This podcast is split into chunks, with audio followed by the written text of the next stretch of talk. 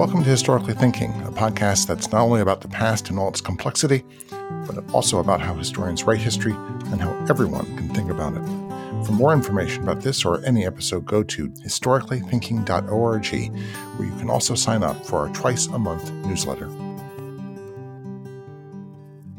Hello. Nearly every introduction to the Appalachian Trail seems to begin by giving its length, about 2,100 miles, and inform us that the Appalachian Trail goes from Georgia to Maine, which is strange when you think about it. No one much talks about I 95 or the I 10 or the I 5. Maybe they should. And when they do, they don't tell us about their length or where they begin and end. Neither of these things really tell us much about the thing itself. Philip D'Anieri has done something different. He has written a book of the Appalachian Trail and done it by writing about the lives of those involved with it as creators, hikers, planners, and writers, a wonderfully curious collection of Americans. But in the end, these human lives end up becoming the collective life of a 2,100 mile path that goes all the way from Springer Mountain, Georgia to Katahdin in Maine. Philip D'Anieri, welcome to Historically Thinking. Uh, thanks very much for having me. So uh, it's a great book. Uh, congratulations on the wonderful press it's getting and reviews. Uh, and you must be very thoroughly chuffed about that. And, I am. I'm encouraged. Yeah, uh, especially as your first book, you feel like you've hit all the all the all the little pineapples have come up on the machine. You know, uh, but it deserves it deserves its praise. So uh, you teach courses on the built environment at the University of Michigan. So that is one of those sort of Amazon biography blurbs that might confuse some more than it informs. Uh, what is the built environment? The built environment is uh, there's a couple there's two possible definitions. So the the most straightforward one is that the built environment is the environment that isn't the natural environment. So the field that I originally come from is urban and regional planning, and half of my teaching appointment is in the urban and regional planning program. And if you're an urban planner, the built environment means streets, water and sewer infrastructure, uh, buildings, things like that, the urban fabric. Um, but the other half of my job is in the program in the environment at the University of Michigan, which you know is sort of a generic environmental studies program um, and and there we talk about the built environment not as a contrast to the natural environment but as something that is always intermixed with and a part of the natural environment. Mm. So, built environment can mean just the built stuff that's obviously built. But the way that I use it more often is that it's the aspect of any environment we encounter, even a seemingly natural place like the Appalachian Trail, that actually has built components to it. Mm-hmm. And by the way, the reason the biography blurb says that is that it's easier to say teaches courses in the built environment than to talk about 50% appointments in these yeah. in these in these departments that have, it, you know, 18 word long names. It is. So the the um, I love this. I love the discussions of the built environment, and the uh, it's uh, I'm a big devotee of the I don't know what the hell he is landscape historian John Stilgoe, who's taught me a mm-hmm. lot about the way that landscapes work and this fascinating place where geography and culture and history all come together. And the Appalachian Trail is definitely one of those places. It's a very thick seam where all those things come together. So the Appalachian Trail, though, people are saying, "Hey, that's a that's a walk in the woods. It's a path. It's a path through the wilderness." How is the Appalachian Trail built environment? Well, uh, you know, a few different ways. The most obvious one is there would not be a trail if a lot of trees hadn't been cut down. There's virtually nothing natural about the trail itself. It's not you know the remnant of some earlier path created by people's natural walking patterns or anything like that uh, mm. it was the idea was presented uh, almost exactly 100 years ago over the next roughly 15 years, uh, a route was determined and trees were marked and, and a path was cleared. So it's built in that, you know, they had to create the path out of nothing. There are shelters along the way. There are parking lots that virtually everybody uses as their means of access to the trail. So it's a built environment in that you've got to do a lot of building to create it in the first place and then to maintain it. In this larger sense, it's also a built environment in that we have built this place to reflect a set of needs and just like with you know a home that you might live in or some other you know structure or place that gets gets built around uh, people's wants and needs the appalachian trail and the protection that surrounds it uh, you know is is a built environment in that sense so let's um, go to the beginning of your story. And I want to not, uh, you focus on different people, and we're going to focus on, and, and, more or less on, on many of them, not all of them. I want people to read the book, but I want to focus on certain concepts that they, that it strikes me that you emphasize or struck me was the first theme of what they were about um, and some of them are conflicts of vision as well. There's two, in fact, two two at the heart of this, or the, the two of the first, the sort of the planner and the promoter, the guy who put the, the Appalachian Trail famously in conflict, and so too are two of the first through hikers are famously in conflict in the in the history and the lore of the Appalachian Trail, which is is fascinating. There's lots of conflicts in the history of the Appalachian Trail. There's lots of, I should also say, very sad and depressed people involved in this. Uh, it's really a little chastening to see that. Uh, that their contact with the Appalachian didn't make necessarily make their life better. Hopefully, it made their life better, but it was there's still there's a lot of sadness, um, suicide, uh, depression, etc. But uh, let's start with uh, Guyot. Uh, this is uh, a a Swiss, French Swiss who um, who comes over.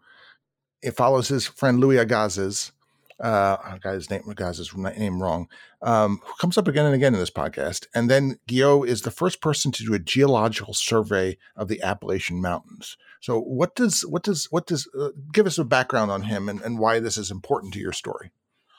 Well, to a certain extent, before Guyot came along, there were no Appalachian Mountains in the European American consciousness. Uh, Guyot came and mapped and measured the, you know, the the most of the length of the range of the Appalachian Mountains and gave them, uh, you know, form and identity. Um, and even in calling them the Appalachian Mountains in his uh, you know writing about them helped solidify that as the name for the entire mountain range. Um, that, that we let's just underline this yeah. because this is you see this again and again in history, um, and intellectual history and other types where I mean it, this might sound strange to people. People in the Virginia were calling it the Blue Ridge. In Pennsylvania, they call it the Blue Mountain.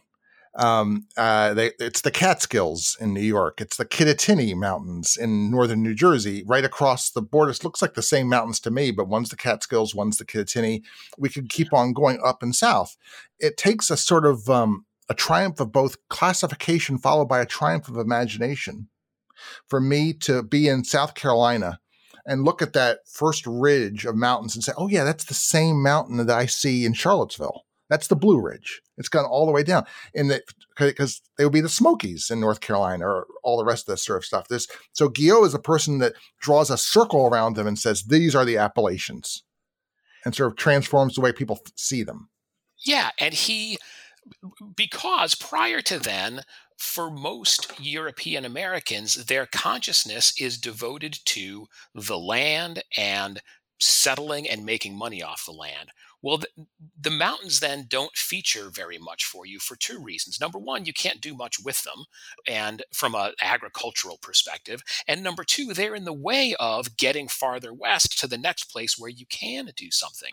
So they were just, you know, effectively a desert on the map. You know, we know roughly where they are, and yeah, we'll have one name for them in North Carolina and a different name a little bit, you know, farther north. Um, but there was no need to understand them as a singular thing. Guyot comes out of and is one of the founders of uh, the modern notion of uh, ecology taking form in Europe, and he helped import it to to America. Um, that begins to see the natural world in its own right, and in fact, for Guyot, it's very caught up in uh, his Christianity of that age, and the two for him mesh very well with one another. So Guyot, uh, to me, is an early version of a story that repeats itself time and time again, which is someone has a spiritual need in their lives, they see nature out there, they go to exercise that spiritual quest in the in they they do it through an experience of nature. And you put those two things together and you get a certain set of stories around what nature is and why we go there. So to Guyot he was itemizing the magnificence of God's creation um, and and that was and it was that worldview that enabled him to see that project in the first place of let's map and measure these things. And that his particular version of it has you know evolved into different ways of some of the same styles of thought since or maybe we don't use that particular formulation as much anymore as he did. Um, but you can see all the way back there in the 1840s when he's doing this work that basic starting point of there's a story here in the mountains that is bigger than ourselves um, but and one that we want to find our place in.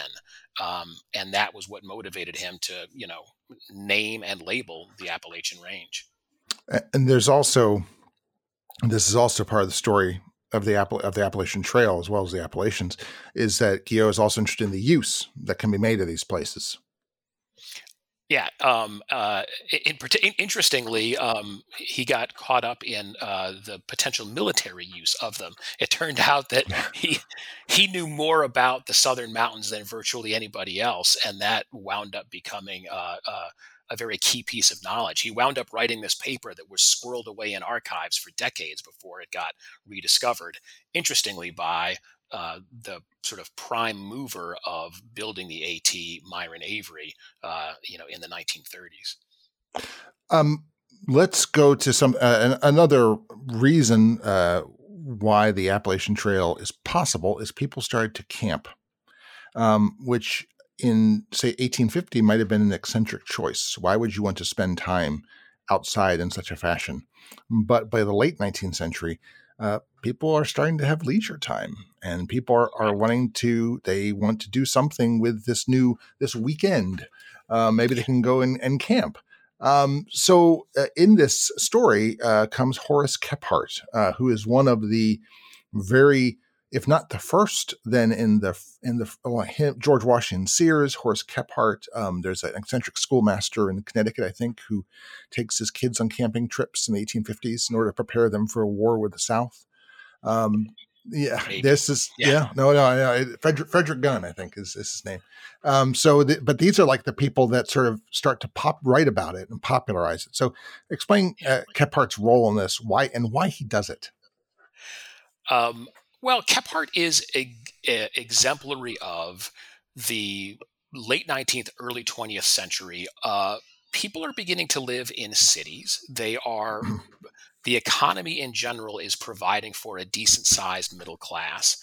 So not only do people have leisure time, uh, there are more people with more leisure at their disposal, but they're living in, in general, a, a, a, safer, more predictable environment, so that the woods and the outdoors begins to seem like a pleasant alternative as opposed to what it had been prior to then, either a place that you needed to eke out a living from, or a place where you needed to you know be utterly fearful of the dangers that presented themselves out there. By around 1900 there's a lot of people who are wanting space and distance from the cities and suburbs where they're living their lives and they've got the means to do so. Um, so kephart was a uh, hard drinker although he came from a religious family he wasn't himself religious uh, so he's a, in one sense completely different from the sober and upright uh, Arnold Guyot of a few decades earlier in the in in the way that they see themselves in the world and and their personalities. But they both have this uh, thing in common of okay, even though a lot has changed, um, uh, there's a story to be built around myself they would mm. say out there in this backwoods and and so that's what i'm going to go do. So um you know kephart was a librarian. He was the head of st louis's library for years before he ran into trouble with alcohol and a variety of other things. Um, and he built this persona as a writer uh, as somebody who you know made himself healthy and found out what's real in the world by going camping and hiking and hunting and fishing. Um, and you know as other historians uh, whom i cite in the book have pointed out it's that it's not a sort of unusual or an irony that this was somebody with a comfortable middle class life who discovered the outdoors. Everybody who was embracing the outdoors and this notion of camping in this period around 1900 came from that you know segment of society. Or or yeah and this accounts for lots of things. I mean this is um, well I, I, would say that i think there, there was a third way of, of camping and it was basically uh, disreputable. Uh, george washington sears Nessmuk he refers to himself as a woods loafer and so I think there's a kind of like uh, like a hippie and Mackinac is what I kind of think of it, where they just want to kind of tune in, tune out, drop out, and just go off in the woods and hang out and you know make pancakes and, and kill fish and, and game and stuff like that, and just ch- and hang out for a week or two. Uh, this is not you know market hunting in the 18th century, but somehow Kephart and so and and and Teddy Roosevelt and uh, a, host of others, they begin to make this sort of respectable. And, and the Boy yeah, Scouts and the Boy Scout Dan, Dan Beard, you know, uh, Ernest Thompson Seton, all those things. These things are all happening at once to make you know going out into the woods a sort of respectable pursuit of you know of of, of wondering at nature. Yeah, it's this interesting combination. You know, Teddy Roosevelt is a perfect example of almost the more refined and distinguished I am, um, the more rough and ready I can be. And, you know, one features into the other. So these are these, you know, well-educated people leaving, leading, you know, comfortable lives. And it, it becomes this badge of honor that, oh, mm-hmm. oh, well, I'm, I'm real and I'm authentic because I go off and, and rough it in the woods. Mm-hmm. And it's, a, I mean, in Roosevelt's case, and this is the, the sort of the gospel that he preaches. It's, it's part of his also admonition to this other silk stockings like himself that they need to get involved in politics. And they take risk you know they need to go and take make take action. That's one of his one of his admonitions right? Um, yeah. and uh, so in in some ways going camping going out into the wilderness is is, is preparatory for one's service to society. Uh, if you can do that if you can go out and you know camp in a blizzard or camp in the great in the smoky mountains or you know hunt mountain lions whatever that's indicative of a personality that can also take risks in politics and life and business and so on yeah, I think that there's there's there's all of these different versions of how how we can improve ourselves as individuals, improve our society as a whole by getting out into the outdoors in particular ways. And and those you can see the the ambitions for the Appalachian Trail shifting over the years as whatever these different people over different periods of time feel like society needs. And you mm-hmm. know, so the outdoors is where we, uh, in Horace Kephart's case, retain our connection to the pioneer spirit that we are losing in the you know mm-hmm. the overly comfortable 20th century. Um, you know, and then Benton MacKaye, who creates the Appalachian Trail in terms of of uh, authoring the idea for it, he's got a notion of well, it's where we are going to protect our natural resources and uh, you know uh, live a more egalitarian life by you know getting out of the exploitative city. And then decades later, the National Park Service comes along and says, well, here's why we need it. So mm-hmm. there's always these this this shifting uh, you know sort of roster of of what we're ultimately about. It's this one place, uh, this one idea of a trail that runs over 2,000 miles, but what it means and why people are engaging with it is is changing with and reflecting these different time periods. So the Appalachian Trail is people might be surprised is it's not the first trail in American history. Obviously, the Oregon Trail, Oregon Trails, uh, uh, the Mormon Trail, the Santa Fe Trail. These are also these are trails, uh, but it's not even the first recreational trail. And um, this is a fascinating story. Uh, I know about the Long Trail in Vermont. I think I've been on it for a little bit, but it's uh, it, this gets us to another concept. Um, almost, it, it's almost inevitably a German one. It's Heimat and somehow it's Heimat and Vermont is is bound together uh, with the character of, of James P. Taylor. Um, so explain why Heimat is important here, because I think this is another th- this is another theme that goes, I think, all the way to the current, present with parts of the Appalachian Trail? Yeah. Um, uh, so James P. Taylor uh, created the Long Trail um, after encountering this idea of of Heimat from Germany, and I'm pretty sure that he encountered it in Germany, but I was never able to fully nail that down. But it's interesting. I saw again and again looking at the footnotes how there were certain things, obvious things about people that could be inferred, but it's interesting. I mean, how difficult it is. Uh, they're pa- these are not people with extensive paper collections um, all the time, so it's difficult to figure out. Yeah, and a lot of them very, um, you know, uh, careful about what they would allow to be known about them and what not. So sometimes hmm. there is a lot of paper about one aspect of their existence, but but not others. Right, right, right. But so the the creation of trails as purely recreational outlets had been going on primarily in England, uh, in New England, for a while, um, starting with the White Mountains in New Hampshire. Um, and and there were recreational trails in Vermont when Taylor came along. But uh, James P. Taylor had heard about um, the creation of a trail linking communities through the woods in the Black Forest of Germany. And he said, Hey, everybody, we could do that in Vermont. Um, he was somebody who believed that the outdoors, and he was originally a teacher, so that outdoor education for young people was an important and wholesome thing. Vermont was down on its luck at the time. It was, you know, agriculture was rapidly leaving the state. The mountains were seen as this burden that the state had to put up with.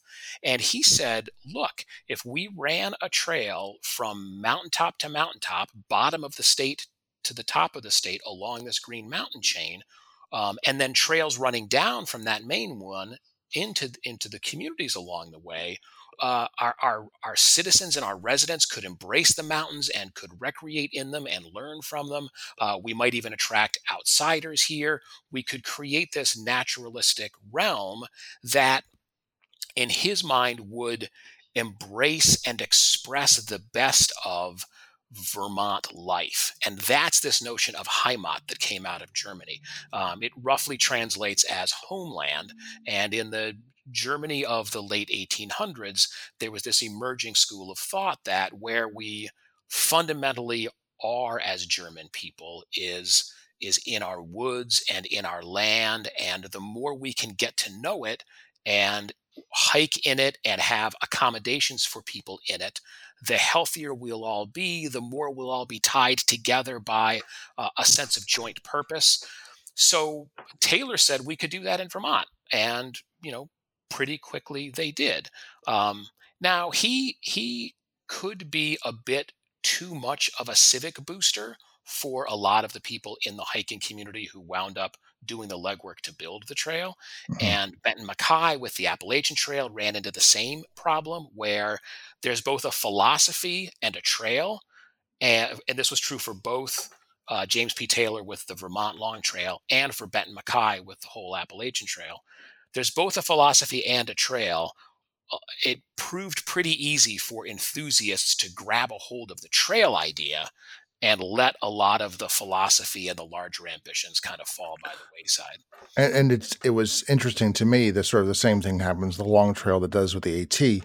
Um, that uh, there is they quickly come up with a long trail based on forest roads, um, which is not is a pleasant walk in the woods, but after maybe 50 miles, it gets somewhat monotonous uh, to be on the, the the, the fire roads or the logging the logging roads because you see a lot of trees and not a whole lot else. But I now I forget I, I didn't put this in my notes. There's some this this guy who uh, did a brilliant landscaping job of of directing the long trail. I have to say, better than looks like the AT ultimately. Uh, the people who built the Appalachian Trail did. He found the best places to go through and the best overlooks, and he carefully put the, eh, the long trail through so that the long trail became very, very scenic. Yes, and of course, Al, you have caught me. I know, I but we, both of us, both of us are so well prepared. Yeah. Anyways, but you, you mentioned him in passing. I, I went and looked him up, and I looked up, you know, to to, and I really want to to walk the long trail now because it is it's quite it's quite something. Um, yeah. So I mean, to your large, it, it's really unforgivable for him to escape my uh, for his name to escape me at the moment. But that happens with my own children, not infrequently. Yeah, okay. So, mm. but the the point is, yeah, when they built these trails there was this lofty ambition of, oh, we'll run over the ridge line over this great length. It became pretty hard to do that. So they found the routes that would work in the meantime. And as often as not, that was logging roads that were already existing. Or in the case of the Long Trail, the state said, well, we'll build a pathway for firefighting equipment, but we don't want to have mm-hmm. to run over the ridge tops. So, you know, the things got pieced together on a, you know, uh, in an ad hoc way until someone else might come along and say, okay, well now we could reroute it to this, you know, yeah. more scenic vista. Uh, there are there are a lot of trails hiking, you know, 15 miles behind where I'm sitting right now. There are lots of trails up in the Blue Ridge, which are former part former paths of the Appalachian Trail, which are now still hiking trails of a different kind. But they this is the and it's been rerouted for a number of different reasons. Storms, uh, Hurricane Camille, I think, uh, washed it out. You know, various things washed the Appalachian Trail out and re- yeah, have the, to require to reroute. I was really interested in doing the research to learn how much the name and the idea have stayed the same over 100 years, but the actual physical placement and location of the trail has changed massively. I mean, yeah. moved great distances, uh, you know, um, uh, and and more than once over certain stretches. Um, so it's it's it's still the Appalachian Trail even when it moves. It's it's the idea that holds the thing together, but you know, rerouting for various reasons continues to happen to this day. Yeah. Um, so let's talk about Benton MacKaye. Uh, don't try to spell the name as it sounds. Um, who is and, and Myron Avery. So we've got the planner. Uh, I, when I reading about MacKaye at first, I was I, I, I thank God that he was not the kind of planner that had access to a secret police force. Uh, because he had really big ambitions. Um, but he also also lost interest in things, so that's okay. Uh, so that's all right. Uh, and so he is he is the grand planner, and in many ways, his um, the person that brought about a segment of his dream.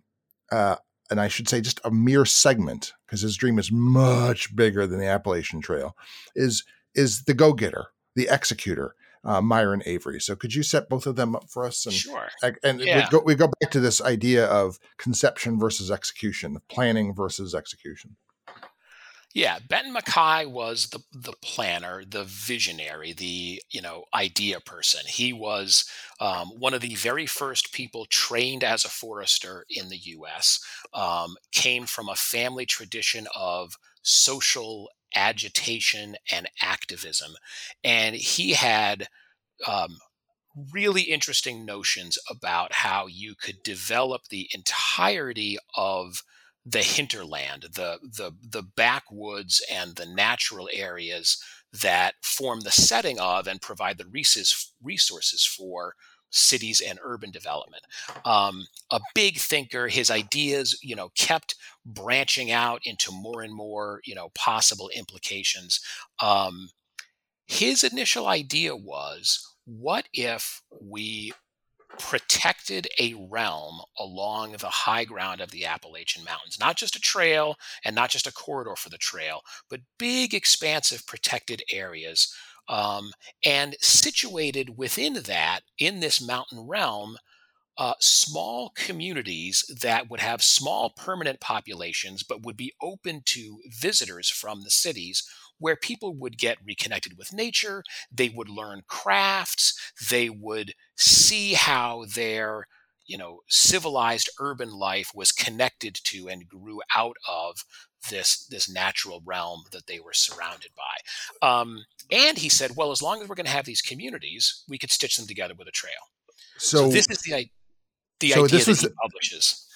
He, he's a forester. He's been um, he's come into government. I mean, this is the Gifford Pinchot, Teddy Roosevelt. This is forestry in some weird way is at the very heart of progressive culture and politics. Um, and it's how we're going to use the resources properly and, and plan for that. And then he has this idea. So we can imagine, like, um, in fact, it's really cool. He was at the ceremony at the Priest, where Myron Avery was, which is my favorite mountain in the Blue Ridge, uh, when they completed the Appalachian Trail, quote unquote, because it wasn't. We'll see. We'll see about that. Um, but the Priest and other places in, say, the Thomas Jefferson, George Washington National Forest or wilderness areas. I think MacKaye's really brilliant idea is that everything above, like, say, 2,500 feet will be a wilderness area. Um, and then below it, you can ex- carefully exploit it for timber and other products. Right. That's, that's sort of it. And then yeah. we're going to have lots of, you know, the Damascus, Virginias. Um, now, like the one town, well, that's not true of Hanover, and lots of Hanover, New Hampshire's towns that are, you know, these cool towns on the Appalachian Trail. There'll be lots of them, and they'll be connected by this place. It's like you know, and and there'll be the possibility, as Bill Bryson says in a Walk in the Woods, I can go fly down to Georgia and walk home. Um, you can just take a walk back from town to town. You know, going from these interesting places to interesting places. Yeah, sounds nice. Hmm. And I mean, in in MacKaye's vision, it's a vision of social reform. It's grounded in nature and natural resources and it's given shape by these little communities that are that have a trail connecting them mm-hmm. um, and myron avery so MacKaye gets things going but as I said, as you said, he's a big idea guy. He wants to develop other ideas. He wants to write a book. So, in terms of doing the legwork to organize actual trail construction, he's not all that. Um, he's not all that engaged. In part, that's because he's not interested in the trail for its own sake. He's interested in the communities. The, t- the the fact that the trail mm. links together to him is less important than that the larger ideas are being implemented place to place, and he's happy to have the trail grow up haphazardly, organically over time. Um, so that, that me, so then. That, that to me is his saving grace. He's not a planner from the top down. He has this idea that this, if you cast this vision, then allow the people to build it from the bottom up. Um, you know, that's and and Myron Avery wants to get things done, and sometimes right. you have to drive people to get things done right? So so MacKaye creates the the framework of an uh, what was then called the Appalachian Trail Conference to do this work, and there's this somewhat empty shell existing when Myron Avery, a Washington D.C. attorney, comes along, is fascinated by the notion of one enormously long trail, and he puts so much time and energy into it um, and alienates so many people with his his enthusiasm and his imperious manner that he becomes very quickly the you know the master builder of the AT. So MacKaye's article gets published in 1921. Uh, the last original segment of a contiguous Appalachian Trail is completed in 1937. So it's only 16 years. It's volunteer labor, um, and that only happened that quickly and that completely because Myron Avery was this this driving force behind it. And and civilian conservation corps labor in the South, since one of, one of the things they discovered was is that there are no towns or cities to escape from in the Smokies or or farther south. Uh, you had to bring in labor of some kind. Um, there weren't yeah, there a lot of volunteers living nearby. Charlotte yeah. wasn't Charlotte. Asheville wasn't Asheville at the time. Atlanta wasn't even Atlanta. Um, it's yeah. it was uh, it was very different down there than it was in Connecticut and New England. Sure. Yeah, the very first purpose built Appalachian Trail, as opposed to connecting together pre existing ones, uh, was in Bear Mountain State Park, just north of mm-hmm. New York City. That's not a coincidence. The trail was built as a place for city people to get to. The volunteer labor that it could find was in cities and in these places that were more remote and farther away from larger cities. Uh, yeah, you know, finding the volunteer labor was a more difficult thing to do. We should say that there are some other things going on simultaneously with this Depression Civilian Conservation Corps. Um, uh, Shenandoah National Park has, or Shenandoah State Park has been created uh, by driving lots of people, um, lots of poor whites off of their um, basically Swiss alpine farms. We might, it would be a very different landscape if the Shiflets were still living up on top of the Blue Ridge. Um, these are people with with cattle, and you can still go hiking along the trail and see the apple orchards, or the remains of them, if you can pick them out. Um, you can see the the sort of the large oaks that must have been there are now wolf, sort of wolf oaks, wolf trees in the midst of of a, a smaller forest. Uh, you realize that you were once in a pasture, and this was a pastoral oak looking out over the you know the landscape. It's a very different landscape, which is then wildernessized. Yeah, it, that was true in Shenandoah National Park. That was true in Great Smoky Mountains National Park. Um, you know the the creation of nature always involves the taking away from that space of the human history that's there. And that was, you know, when so in the early 1900s, the National Park Service is created in 1916. Uh, this as we were talking about earlier, this interest in getting to the outdoors for the alternative that it provides is becoming much more popular, um, and the and the access is becoming much more available. In the Western U.S., national parks and national forests could be created by holding back from settlement land that was already in the control of the federal government because it had been taken from natives. In the eastern half of the US, you were only going to create national parks and national forests if you could cobble together through either purchase or eminent domain the land from you know European American owners that it already had. And so in Great Smoky Mountains, in Shenandoah, yeah, that meant saying to folks, look, we value this as a natural area. Your use of it, no matter how real it is to you, doesn't jibe with the naturalness that we want to see in it. Therefore, there's no room for you anymore. So, in a way, national, a weird way, national parks move west to east, where the concept of park moves west to east. We take Yellowstone and we impose it upon sort of the mountain culture of the Blue Ridge uh, which has been there for mm, almost 300 years uh, by that time. Yeah, actually, uh, it's been there for a while. Uh, but mm, it's okay. We we want it to be more like Yellowstone. We want it to be like that. We don't want we don't want you making moonshine and picking right. apples and raising your cattle. You know, taking them up hot to higher pastures during the summer or anything like that. You know, sorry. Yeah, it's that. It's it's it's another version of we get an idea in our head of what nature is and looks like that's based on what we need from it and then mm-hmm. we go out there and we have to to some extent manufacture it for ourselves and which that's is, what this concept built environment means. Which is sad because i would like both kinds of parks. I mean bill bryson says this as well in walk in the woods when he's walking through the uh, the new jersey part of the appalachian trail and it's a little uh, uh it's an area that was supposed to be a reservoir by the delaware water gap and it's it's it's villagey and it's it's for him coming from England. It's a much more European landscape, um, yeah. and, and, and I think I think that would be an attractive, different type of, of landscape to walk in. Uh, as much as I like being out alone in the woods. Yeah, we are definitely.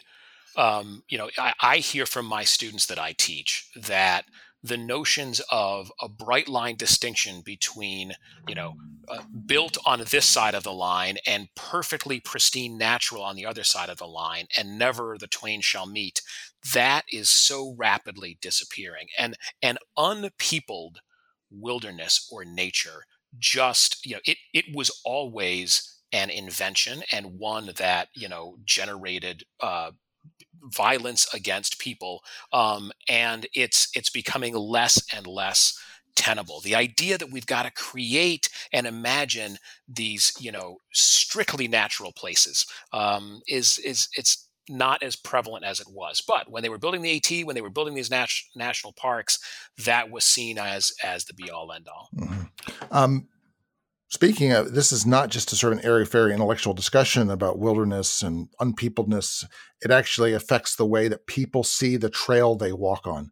So let's talk about two of, I think, still the most famous through hikers in AT history uh, Earl Shaffer, Schaefer and Emma Gatewood, um, who sort of like McKee, MacKaye and Avery ended up in, um, well, at least one of them was hostile to the other Let's put it that way. I'm not in, bo- in both both of these sets. There was animosity, but it might have only been on one side. I, am not. I'm yeah. not quite clear. Yeah. With, with MacKaye and uh, and um, Avery, it was clearly mutual. It was clearly mutual. Intense. Okay, yeah. In the case of of Earl Shaffer, uh, generally recognized as the first through hiker. Um, and Emma Grandma Gatewood, the first solo woman through hiker, um, the animosity was more from him towards her. Mm-hmm. Um, let's so get to Shaffer, let's get to that in just a, a, bit. But Shaffer is he's an army veteran from the Pacific Theater. Um, yes, and he comes back and he doesn't know what to do, like a lot of guys in forty five, and so he decides to go for a walk. Yeah, he uh, it, the idea had initially come to him before he served in World War II. He came back from World War II uh, disgruntled, uh, unfocused, not sure what to do next. And he had heard about this trail being constructed, had thought it would be a neat idea to walk it from one end to the other. By the way, nobody in the early years of the Appalachian Trail built it with the idea that it was there for through hiking. But yeah. not surprisingly, once it was there, people started to think along those lines. So Shaffer, um, in the summer of 1948, sets out from uh, the southern terminus of the trail in Georgia and heads north. Um, and and he hikes all the way to Maine. The trail had fallen apart a lot during the war years. It was difficult for him to find the trail, but uh, he keeps a journal. He reports to the ATC when he's done. I have hiked the entire length of this trail, and um, really sort of plants his own flag as I'm the first person to have done this. Eventually, publishes a book about it that. Um, you know, it, it, it has a lot of the elements of sort of the mythology of such a thing that you would expect. The loner in the woods finds himself. So, and in his definitely his idea of a through hiker or of an Appalachian a hiker of the Appalachian Trail um, is someone who is alone, uh, who is perhaps not quite unsupported, as we would say now. I mean, it's impossible to be unsupported all the way up the Appalachian Trail, but as close as, as you can get. I mean, who's not uh, who? How does how does he conceive of of being a through hiker? Because this is it's very interesting the way he lays down very he has very strict guidelines in his head of what a, a, a proper through hiker should be like. Well, some of those very strict guidelines he developed, it has to be said, in retrospect, uh, in trying to protect his own reputation and the sure. uniqueness of what he had done. But yes, his idea is that it is a test of his uh, mental and physical skill to undertake this trial and succeed at it. And it's all about being separate from everybody else and being alone in nature and making your way. Um, now, you know, he had a pack with him. He had a poncho. He had, uh, you know, boots. Um, he, you know, stayed in shelters. He, um, but but his notion was, uh, and we all do this when we when we go off to the woods.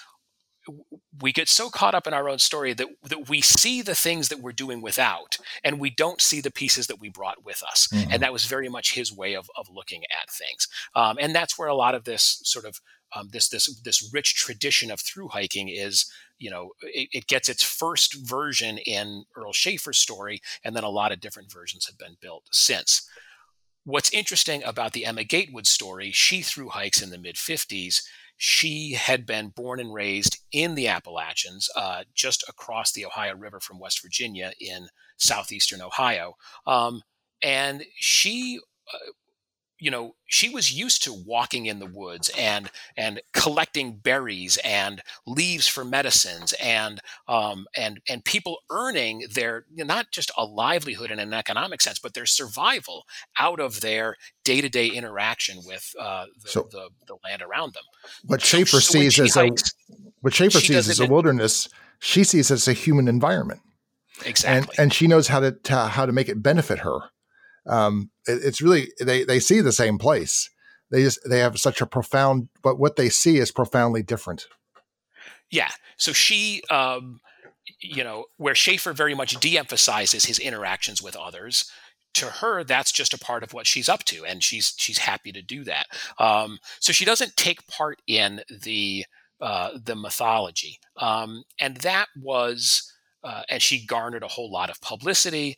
Uh, so that's where this conflict between them came. It wasn't, uh, you know, it, it wasn't that they had a, a lot of interpersonal inter- they didn't have any interpersonal interaction with one another but but Shaffer did not embrace her story um, and he was always keen to contrast his from hers um, and but to me the interesting thing is that you can see in the comparison of these two stories how many different versions of the outdoors and wilderness there are and when we do the i'm alone in nature uh, version of the story, well, that might mean that we're coming from a certain class background, a certain geographic background, you know, that can that has the luxury to idealize these things. She came from a bare bones working class background in the mountains herself, and therefore had a very different notion of what it was. I mean, it's a it's an ugly story uh, when you find out what she was escaping from because in I, I, don't think there's much I, am not a phd in psychology but there's not much doubt to me she was walking to get away from some things. Um, and uh, boy, it's it, it's yeah, it's it's harsh. Um, so your book made me think a lot about planning. Um, one of the, the, the last chapters devoted to Bill Bryson uh, and uh, to his bestseller "A Walk in the Woods," which I think you say increased traffic on the Appalachian Trail by forty five percent uh, for at least three to four years. Yeah. Um, it's extraordinary. Um, and but one of the things that uh, Bill uh, snarls about and jokes about a lot was like the ineptitudes of the National Forest Service um, and their contradictory and and irreconcilable attempts at planning things. Um, there are lots of plans in this um, book that never quite work. Uh, there are a lot. There's lots of going back to the drawing board. Um, so I, I would I'm curious, what does the history of the Appalachian Trail? In one sense, it's um, it's one of the most uh, remarkable successes in the history of American planning uh, that it even got built, um, that it went, that it happened at all. Um, on the other hand, it's complete. It, it, it, there, the number of sort of failures that Bill identified and others have identified that you identify are, are also extraordinary. So, what do we make of it in terms of as a sort of piece of evidence about the history of planning. Yeah, it's interesting. I, I think you could you could draw a, co- a couple of different insights, uh, and they might even contradict one another. Um, you know, so one is that the trail in its initial formulation um, came almost completely outside government circles. Um, the idea of it, the it was organized by this private volunteer effort, but of course, you know you could only run the trail through the Great Smoky Mountains um, if they were protected, and they were protected by Great Smoky Mountains National Park. So there was never no planning involved. But in the early days, it really was this sort of organic, um, mm. volunteer driven thing. The federal government came along uh, beginning in the 1970s and really picking up in the 80s and 90s, protecting the trail and turning it into what is now effectively a, a narrow national park. Um, but they were coming around after the fact to protect something that this you know standalone effort had created um, so i suppose one insight is the possibilities of doing things without uh, you know uh, ridiculously long and complicated planning processes. On the other hand we only have the trail that we have today because of the time and the dedication and the governmental funding and the governmental legal authority to piece together today's AT corridor. We wouldn't have the trail today. We really wouldn't, given the, the trends in land development and the difficulty of keeping the trail in one piece in the 1960s, 70s, and 80s. Uh, it would have fallen apart by now. Um, mm. It hasn't because of good old fashioned behind the scenes civil servants doing non-sexy work day in and day out. And lo and behold it's a know, very non-sexy chapter i just have to say.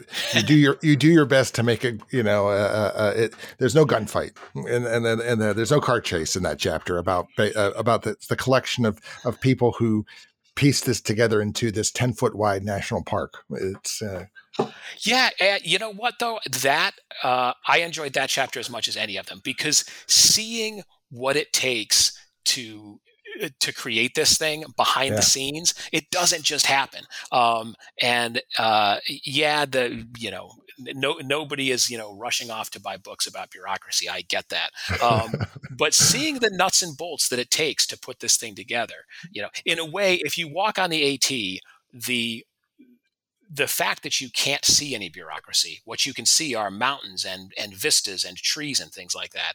The fact that you can't see it is testimony to how successful it has been in creating this corridor. Mm-hmm.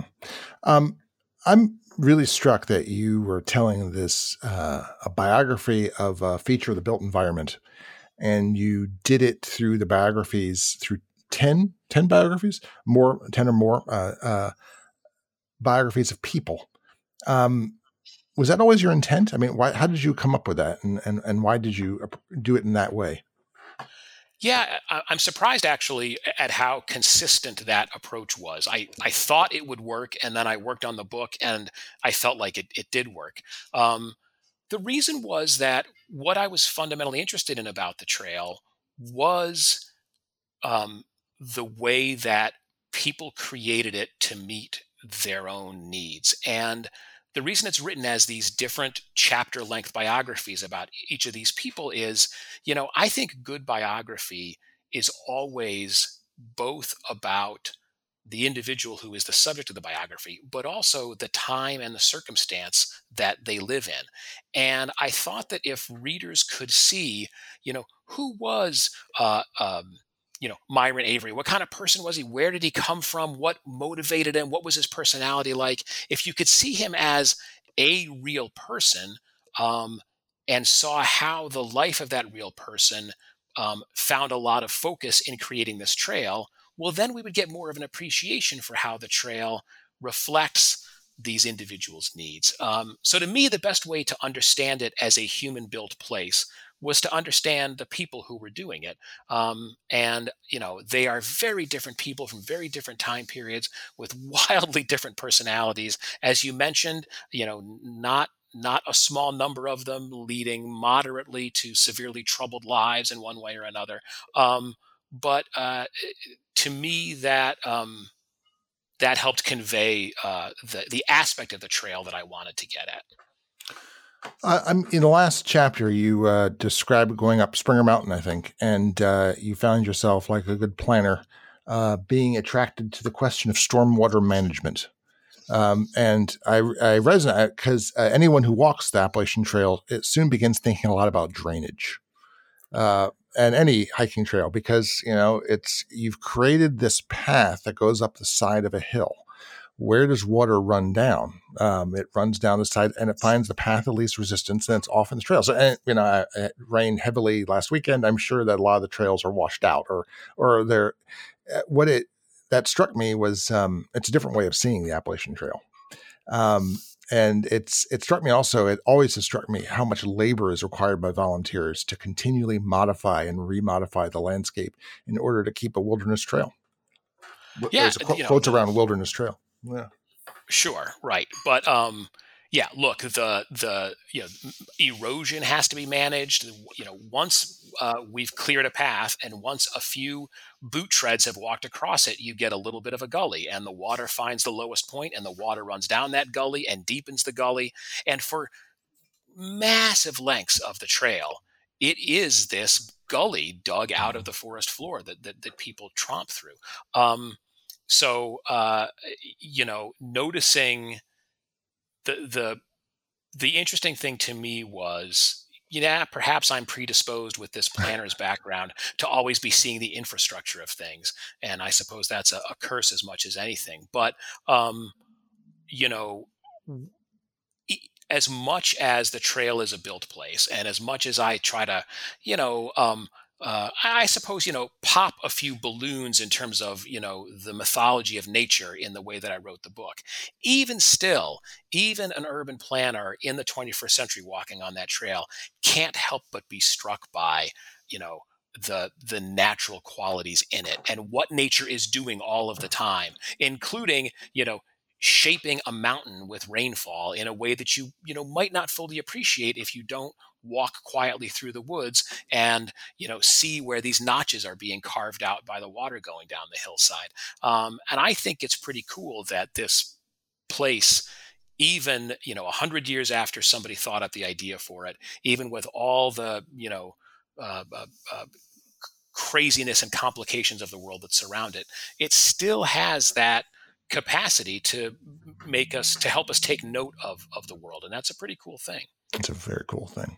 I, it makes me, as I was uh, finished the book, I was thinking, um, you know, uh, if you expand your list of things that Americans have built in the 20th century, um, uh, part of the built environment, uh, you know, Saturn V is nice. That was a good thing.